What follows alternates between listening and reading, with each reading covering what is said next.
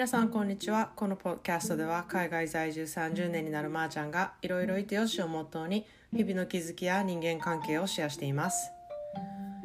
Hello everyone If you are lucky we have five senses sight, sound, smell, touch, and taste Those are the five senses and each sense is a pretty powerful tool um, on its own way and I can't imagine having one missing in my life But um, do you prefer using just one particular quite a bit and not use that much? Do you believe some people have sixth sense? Well, sometimes I use that too. 皆さんこんにちはいかがお過ごしでしょうかと昨日の母の日のポッドキャストでたくさんご意見をいただきましたとほとんどのメッセージがもう本当に奥深くて私もすごく感動させてもらうことばかりでねもうメッセージを読むたびに胸が本当に熱くなりました。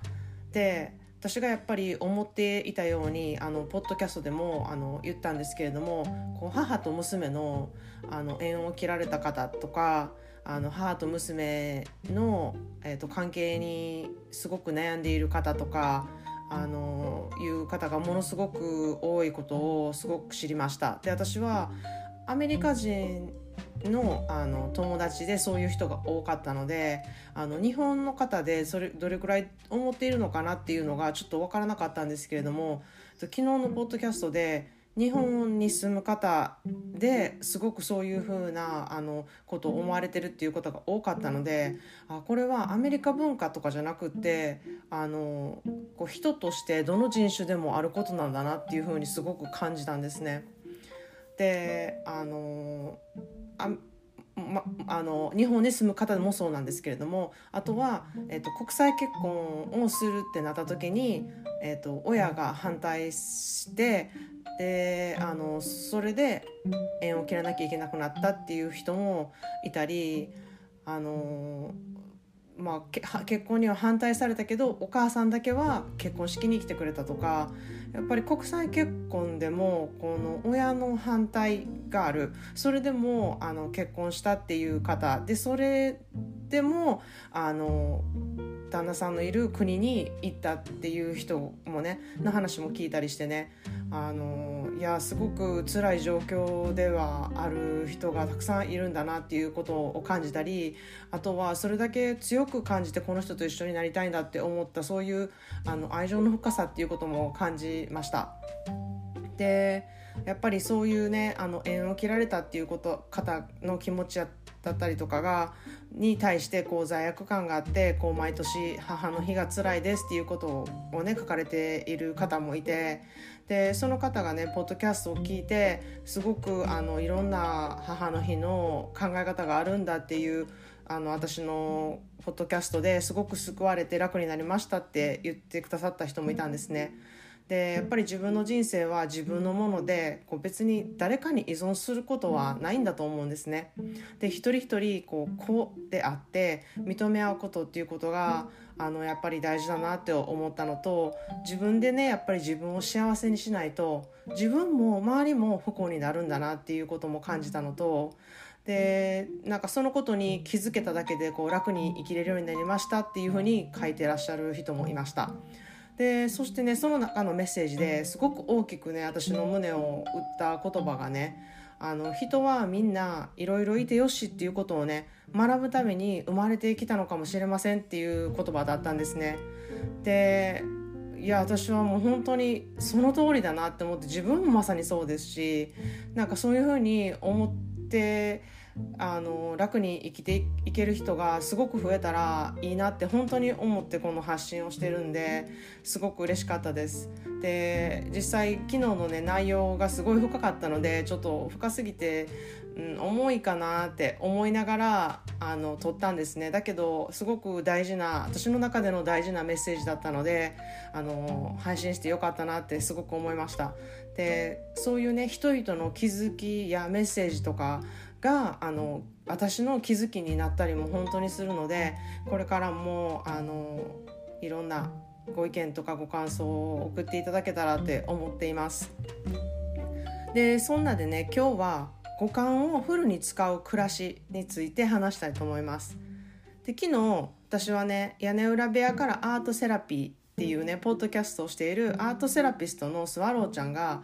こう嗅ぐっていう匂いを嗅ぐっていうことについて話してたんですね。でそれ聞いててねえめっちゃそれ私やんって思いながら聞いてたんですよ。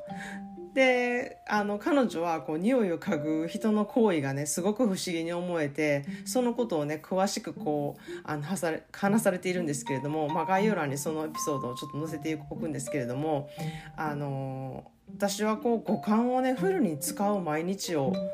送ってるなって気づいたんですよ。で五感っていうと見る聞く匂う触る味わうっていうのがあるんですけれども皆さんはどれかをめっちゃよく使うとかこの中で、うん、これはあんまりなんかこう意識して使ってないなみたいなありますか？私はこの中で一番が決めれないくらいもう全てにおいてこだわる生活をしているなってめっちゃ自分で気づいたんですね。で例えば私の暮らしではこうインテリアがこう見るっていう風になっているので全て目に入るものがこう気持ちいいようにしないと結構嫌なんですね。だからそこでちょっとストレスが感じるっていうこともあると思うんですけれどもその気持ちよくするためにあの努力することは惜しまないんですね例えば花を買ってきて置いたりとか花の水を変える透明のあの牡蠣に入ってるお花だったら水が濁ったらすごく私気分が良くないんですね。だから花の水をちゃんと毎朝変えるとかなんかそういう面倒くさいことなんですけどもパッて見た時にあ綺麗って思うのがすごく好きなんですね。だからこう目が目に見えるスペースをきれいに片付けたりとかあのパッと目目に入るものが可愛かったりとかあこれやっぱり買ってよかったって思うようなものがあの常に周りにあるようにしてあります。で一つ一つ買うものとか使うものとかも結構あのこれ置いてたら目に優しいかなみたいな目に優しいイコールあの私が好きなものっていうことなんですけれどもそういうことを感じてねあの意識してあの物を買ったりとか置くようにしたりしてるんですね。である時ねインテリアにすごい凝ってる人が自分の部屋の写真を撮るとすぐどういう風に変えた変えなきゃいけないかっていうのが分かるって言われたんですね。でなるほどなと思ってこう写真にパッて撮ったら客観視できてこうある意味ね常にこうインスタ映えするようなあのなんかこう見かけにしようっていうふうに思うんですね。でそれは別にねあのインスタに載せるわけでもないんですけれども誰に見せることじゃなくても自分の中でのインスタ映えするみたいな感じでちょっと写真を撮ってみてなんかこのスペースいけてるか分かれへんみたいな時はちょっと写真を撮ってみたらあなんか素敵な感じっていう風にあになると思うんですね。で特に私は仕事をしているあの机周りとかあのさこれから仕事をしようっていう時にこう目に入るものとかがすごく綺麗だったりあといい匂いがしたりとかそういうのがすごくあの好きなのであのキャンドルを焚いたりとかあとはなんかルームスプレーを塗ったりあの吹きかけたりとかそういうことをすごくあのやっている方なんですね。で別にそれは誰に見せるわけでもなく自分が居心地がいいためにあのしていることです。であの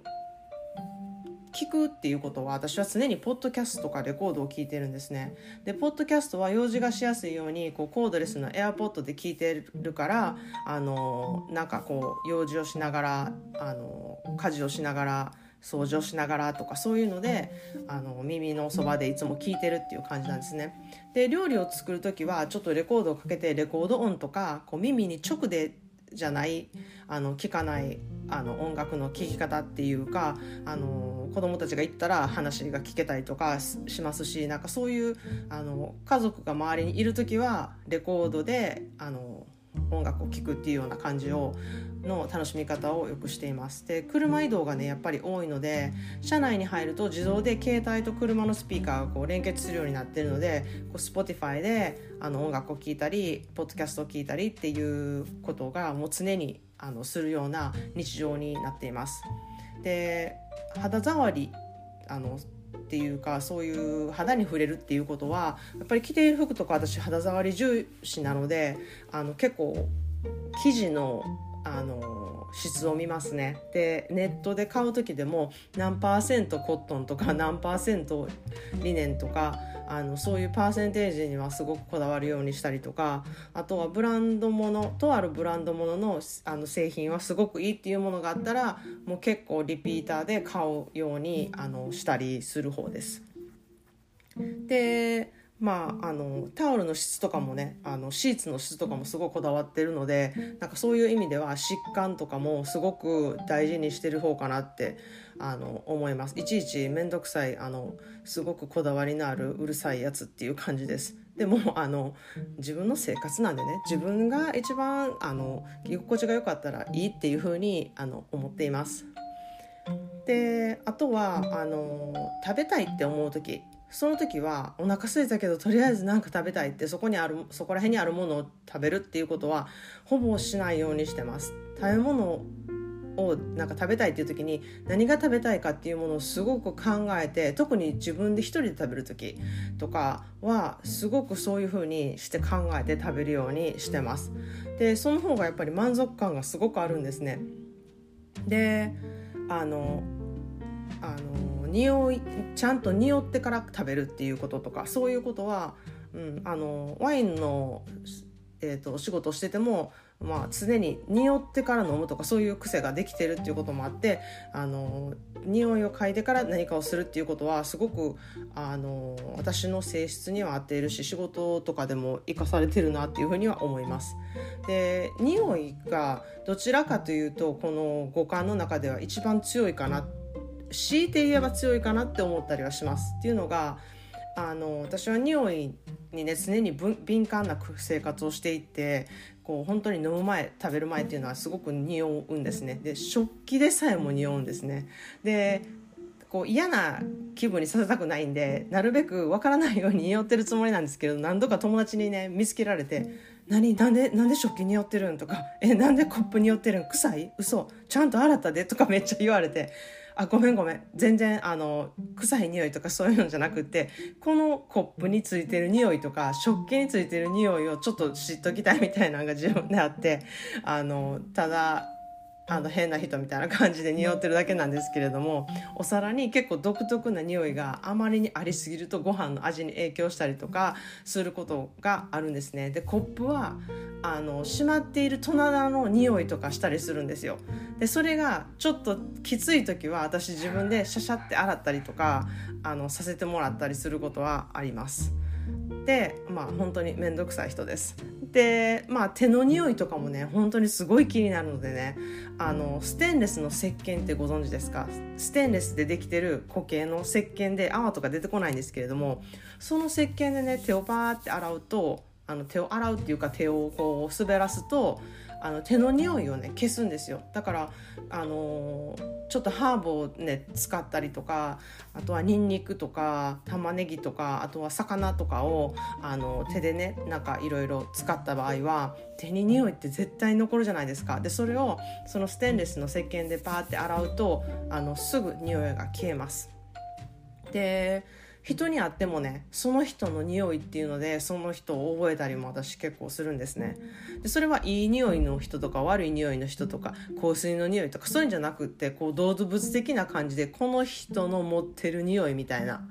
ので私は子供の匂いとかもすごくわかるんですね。でもちろんエディの匂いとかもすごくわかりますしあの両親とか仲いい友達とかは結構匂いであのこの人の匂いっていうのが、うんあのその人の顔を浮かべたら匂えるぐらいインプットしてるところがあります。で自分からもねすごいいい匂い自分の匂いもすごく分かってるんですけれども自分からなんか匂いたい匂いっていうのもあって香水もこう数種類重ね付けしたしたりとかこう気分によって朝つけたんやけどなんか気分的になんか昼から会えへんなこの匂いと思ったら拭き取ってあの違うあの香水をつけたりっていうこともあります。で掃除する時とかもルームスプレーをすごくかけるし寝る時はピローミストといってアロマオイルと精製水を混ぜたものをねシュッて振りかけたりとかあとはイソップで出てるあのルームスプレーっていうのが私すごく好きでそれもあの机の上に置いててあの仕事する前にシュッてかけたりとかあとは掃除した後にカーテンにシュッてつけたりとかそういう風に使ったりしてあのあの欠かせないアイテムになってますでアロマオイルもねものすごく欠かせない生活アイテムになっててあの全部手を洗う時の石鹸とか食あの食器洗剤とか全部そういうのに入ったりとかしているのであのアロマオイルに関してああのアロマだけでのポッドキャストをあのちょっと1エピソード撮ろうと思っています。で最後に第6巻。私は結構ねエスパーって呼ばれることも多くてあのインターネットの身の中でもねこの人とちょっと通じるなっていうね波長をつかむことができるって自分で思ってるんですね。でこれを聞いてくださってる人の中にもあなんかマーちゃんにはそうやって見つけられたんかなって感じてる人もいると思うんですね。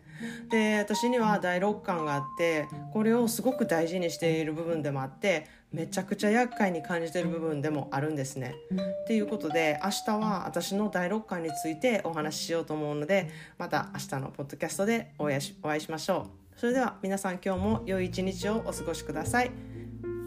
Thanks for listening and have a great day.